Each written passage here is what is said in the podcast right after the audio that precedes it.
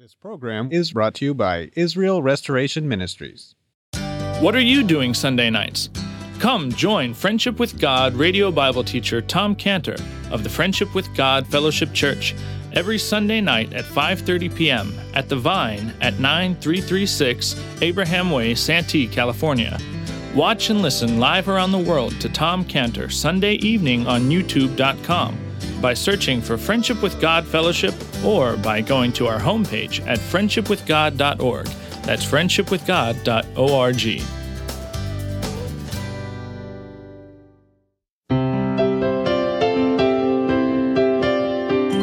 Welcome to Friendship with God with our Bible teacher Tom Cantor. Today's message and previous messages can be listened to or downloaded for free at friendshipwithgod.org.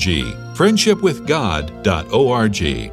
You can also obtain free resources from Tom Cantor and view our online bookstore at friendshipwithgod.org or call us at 800 247 3051. 800 247 3051. Tom Cantor also has a daily devotional verse that comes out each day by email and on Facebook. To receive this small daily devotional verse that Tom Cantor puts out, you can sign up at friendshipwithgod.org, friendshipwithgod.org, or find Tom Cantor on Facebook by searching for Tom Cantor and Friendship with God. Now, here is our Bible teacher, Tom Cantor. Because I have set my affection to the house of my God. I have of mine own proper good of gold and silver, which I have given to the house of my God, over and above all that I have prepared for the holy house, even three, he says, that, even 3,000 talents of gold, of the gold of Ophir, and 7,000 talents of refined silver to overlay the walls of the houses withal. That's a tremendous amount of gold and silver, brass, iron, and so forth. He's, and he says that he prepared it with all his might. He said, I've all my might. See, David, and he talks about the amount that was over and above. He says, with all of his wealth, that the construction took so much power from him. He says, it was all my might. And we ask the question, say, well, David, how'd you do that? How, how did you do that? How did you do that? And he, he how did you get yourself to that place? How were you able to prepare with all your might? All that wealth for the construction of a temple that you'd never even see. And David would say, How could I give how did I give all your worth? Because I filled my mind with a vision. I filled my mind with a vision that I would never see. He says, I gave 3,000 talents of gold. That was the over and above part. That's 225,000 pounds of fine gold. He says, uh, the over and above part for the silver is 7,000 talents of silver. That's a half a million pounds of fine silver pure silver. And so he responds to this and he says, I did it because I set my affection uh, to the house of my God. He said it didn't come naturally to take this quarter of a million pounds of gold and this half a million pounds of silver to build the temple. He said, I, I said I had to set my affection to the house of my God. And Boaz was able to speak first about God instead of work because Boaz set his affection to the Lord his God. And, we're talk- and that's why in Colossians, Colossians 3 2, when it says, set your affection on things above, not on things of the earth. It's, it's one simple reason we're alive to the Lord Jesus Christ. We are dead to the things of the world. That's death. We're to set our interest on the Lord Jesus Christ and to put to death our interest on the things of the world. Before a person watches pornography, he has to be interested in pornography. Before a person engages in fornication, he has to be interested in fornication. Before a person seeks the Lord Jesus Christ in the scriptures and prayer, he has to be interested in the Lord Jesus Christ. See, we control our interests. We are told, set our affections, set our interests on the Lord Jesus Christ, on things above. And, and Galatians 3 5 says, it says, put to death your interests on the things of the earth. Put to death your interest in pornography, fornication, covetousness, and so forth, because those are dead things. And you're alive to the Lord Jesus Christ. And Boaz worked on setting his affection and his interest on Jehovah Jesus. It took discipline. He was a busy man. And who's more busy than the king of Israel? But as busy as he was, God instructed the king to be a man of discipline and to set his affection on God. As a matter of fact, God was very specific in his instructions to the king. And most of the time, the kings, most of the times the kings ignored God's specific instructions for the kings. But God said to the kings in Deuteronomy 17, 15 through 20, he said, Thou shalt in any wise set him king over thee, whom the Lord thy God shall choose. One from among thy brethren shalt thou set thee king over thee. He may not be a stranger over thee, not thy brother. But he shall not multiply horses to himself, nor cause the people to return to Egypt to the end they might multiply horses. For as much as the Lord has said unto you, you shall not henceforth return no more that way. Neither shall he multiply wives to himself, that his heart turn not away. This, this is written by Moses long before Solomon. Neither shall he greatly multiply himself silver and gold. It shall be when he sits on his throne of the kingdom, he'll write him a copy of this law in a book out of that which is before the priests of the Levites. It'll be with him. He'll read therein all the days of his life that he may learn to fear the Lord his God, to keep all the words of this law and these statutes, to do them, that his heart be not lifted up above his brethren, that he turn not aside from the commandment to the right hand, to the left, to the end that he may prolong his days of his kingdom. See, God said the king should not multiply horses to himself. So what did the kings do? They multiplied horses to themselves. God said the king should not have more than one wife. So what did all the kings do? They had many wives. God said should multiply silver and gold to themselves, and they did that. See, it was almost as if God wanted them to, to not multiply horses and have wives and silver and gold, that God should have told them to go multiply horses and go have many wives, because they were bent on doing the opposite. See, and those are the things that the king was not to do. Then he said, now this is the thing that the king should do. And he said, and when he sits on his throne, he says he gets him a pen, quill, and he starts copying. He says the king should copy that. He shouldn't say, you scribe, you copy from me. No. God says the king himself should write out every Hebrew character perfectly and make sure is absolutely accurate as, as the Jews have a way of doing that. And then it says that it's that copy, then he doesn't put it away someplace. So, well, I already did that. He says, no, he, he stays with them all the time. The copy of the law that he's written, it stays with them all the time. And he reads therein day and night. Can you imagine if we did this? If you didn't go down to your Bible bookstore and bought a Bible, but you bought a book of the same number of pages, but all blank, and then you said, okay, now your job, rewrite this, just write it word for word. that's your book. And that's the one that stays with you. And that's the one that you read all the time. There's something, when you write something down, you say, that's really mine. He said, that's what you got to do. No, no, no Gutenberg press. You just write it yourself. And he says, you keep that and you read it all the days for one person. You have to learn. Learn to fear the Lord. Learn to not be proud. Lift it up above your brethren. That book will do that for you, God said. This book will do that for you. This book will show us the sin that we're in. This book will show us the salvation, the way out, the escape that God has given us so that we don't have to face hell, so that we don't have to be lost and lonely and in darkness and in pain and suffering for all eternity in hell. This book is the direction for the escape. And God says, You take this book and you just put this in your heart, and you will come the way that God has designed out of your sin into God's salvation through Jesus Christ, who he sent as the great ladder. That's Jacob's ladder. The Lord Jesus Christ is Jacob's ladder from earth to heaven. And so he said, now do that. 100% occupation with the word. And Boaz was an example of that. He was 100% occupied with God. All that interested Boaz was God. You cut through Boaz and you find an interest in God. And when Boaz says to his reapers, The Lord be with you, Boaz he wasn't in a synagogue when he said that. He wasn't by some altar when he said that. He was at work. And he's talking that way. He's a man who didn't play church. He's a person who, who didn't act Christianity. He was real. And because Boaz took those instructions in Deuteronomy 17, he says, Well, if it's good for the king, it's good for me.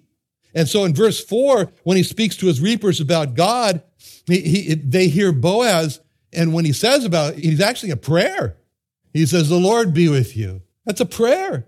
That's a prayer he's praying. The Lord be with you. That's the foremost desire on Boaz's heart that the Lord should be with his reapers. What a great encouragement to the reapers. The reapers, they follow his lead. They say, okay, the boss talks about God. Wants to say, say the Lord, the, the reapers return, the Lord. And, and they pray for Boaz. The Lord bless you. And what a beautiful picture we have here of Boaz and his reapers. We see Boaz says to the reapers, The Lord be with you. And the reapers return back, The Lord bless thee. And Boaz and his reapers, you know what they are? They're just united. They're just together in their dependence on God. Boaz and his reapers are united because they're saying these two vital words that, that open up God's mercy, that open up God's grace. There's only two words that opens up the mercy and grace of God for any person. And those words are, help me.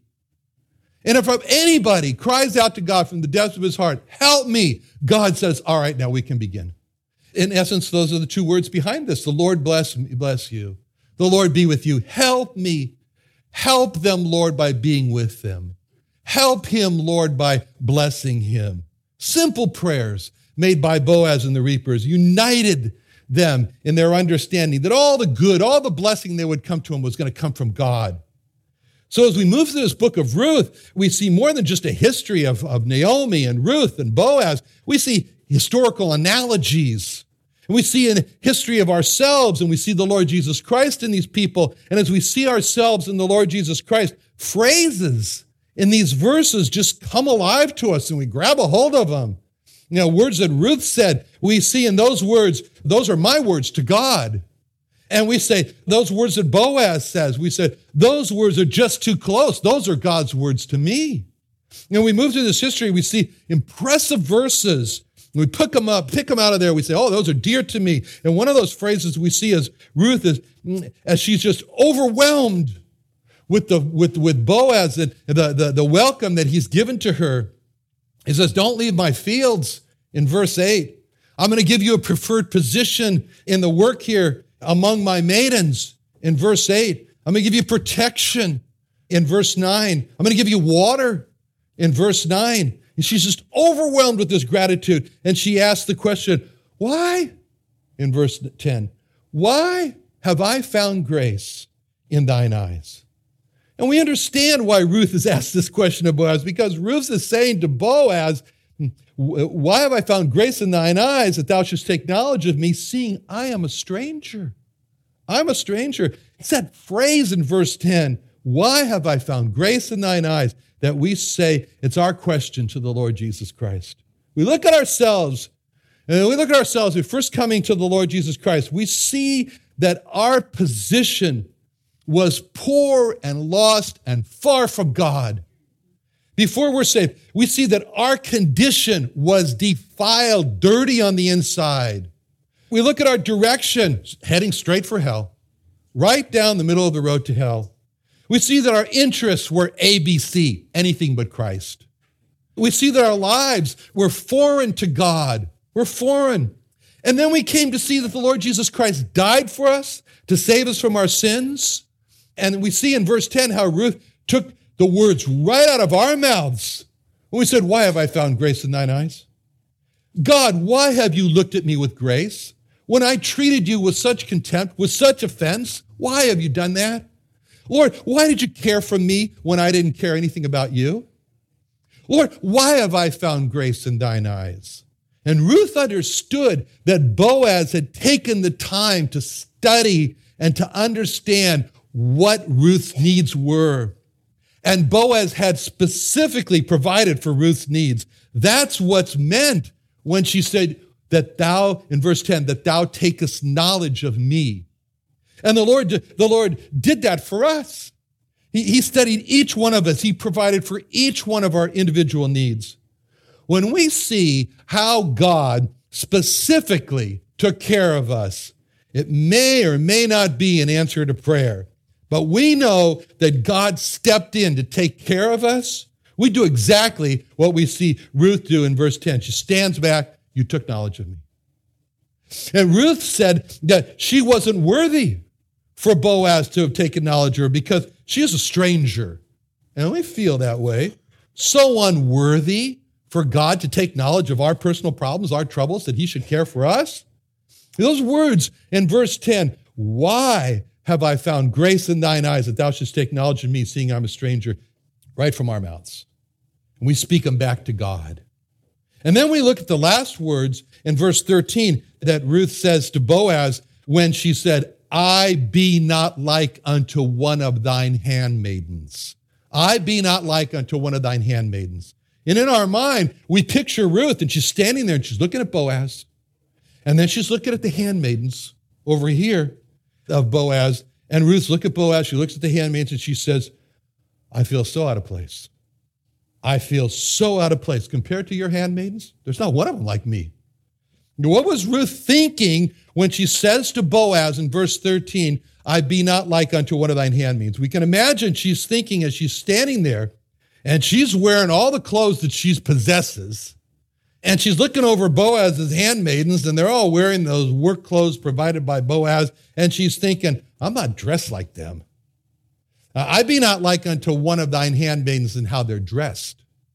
And then she thought about how she wasn't taught like the handmaidens.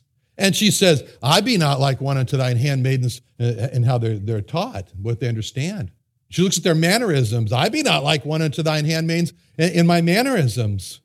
And usefulness, she sees all the handmaids who are useful for Boaz, and, and she says, I'm not useful for you. I be not like unto one of thine handmaidens and how I'm useful for you. And so she thinks of how out of place she is as she's standing there among the handmaidens of Boaz, and she says, I be not like unto one of thine handmaidens. Now, that feeling, I be not like unto one of thine handmaidens, is how many of us felt when we came to the Lord Jesus Christ for the first time. That's how I felt. In clothing, I didn't, I looked around the church in 1970 and, and saw conservative dress. Not that I'd see it today, but at that time I did. And, and, and like Ruth, I said, I be not like unto one of these, these Christians when I came to church. In language, I heard these Christians in the church in 1970 say, saying things like, praise the Lord. And like Ruth, I thought to myself, I be not like one of these Christians. And, and, and in knowledge, I, I saw in, in, in Christians in the church, they knew the Bible. They knew the hymns by heart. and like Ruth, I thought to myself, I be not like one of those Christians.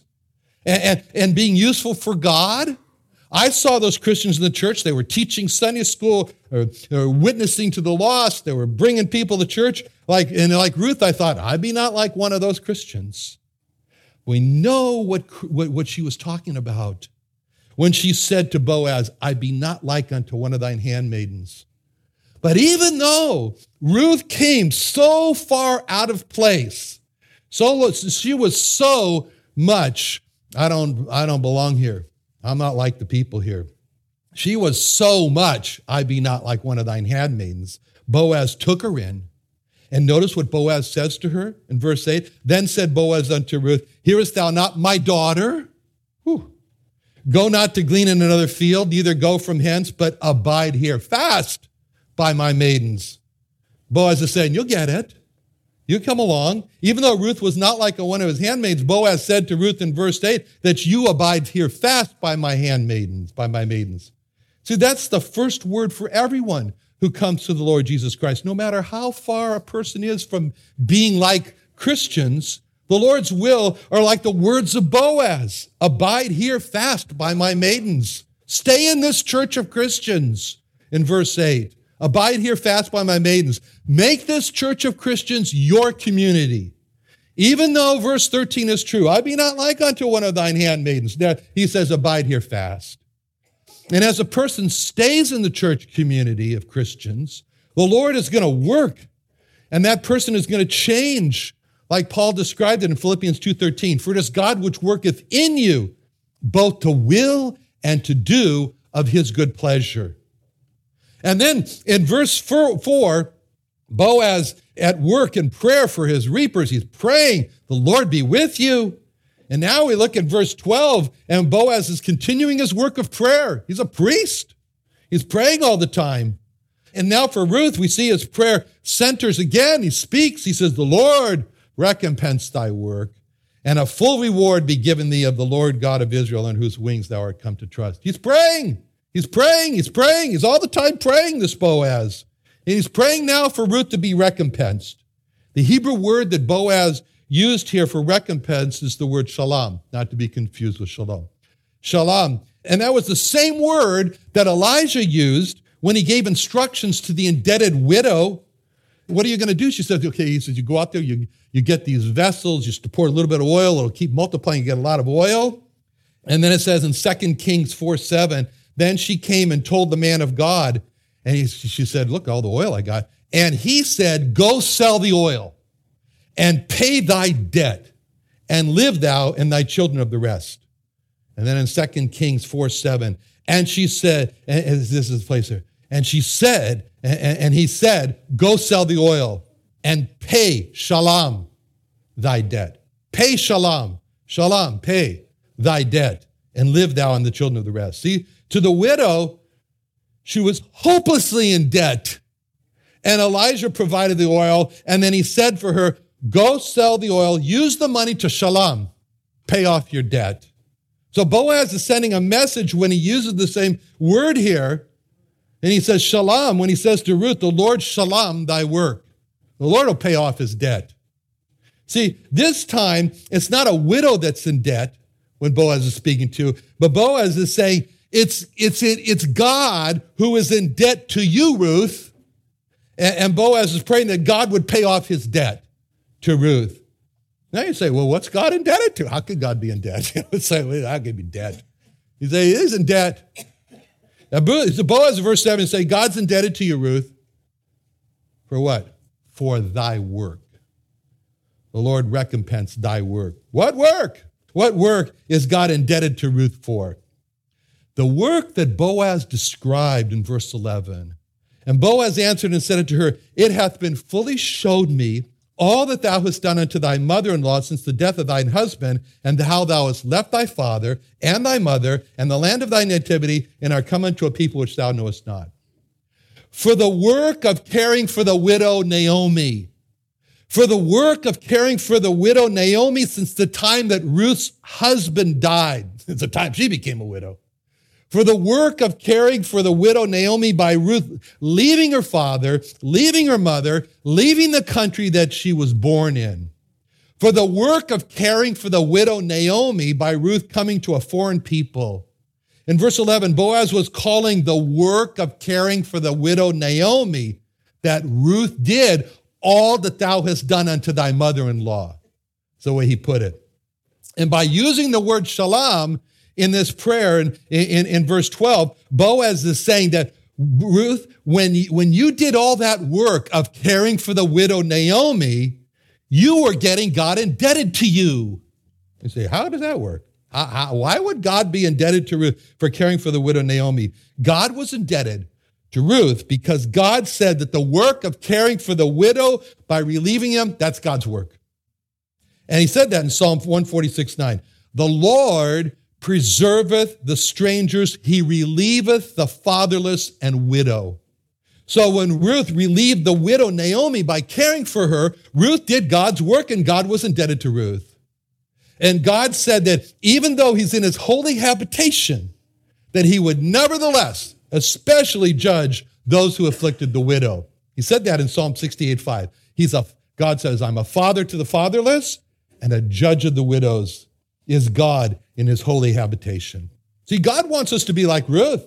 He wants us to pray for the widow. That's what he says. Isaiah 117. Learn to do well, seek judgment, relieve the oppressed, judge the fatherless, plead for the widow.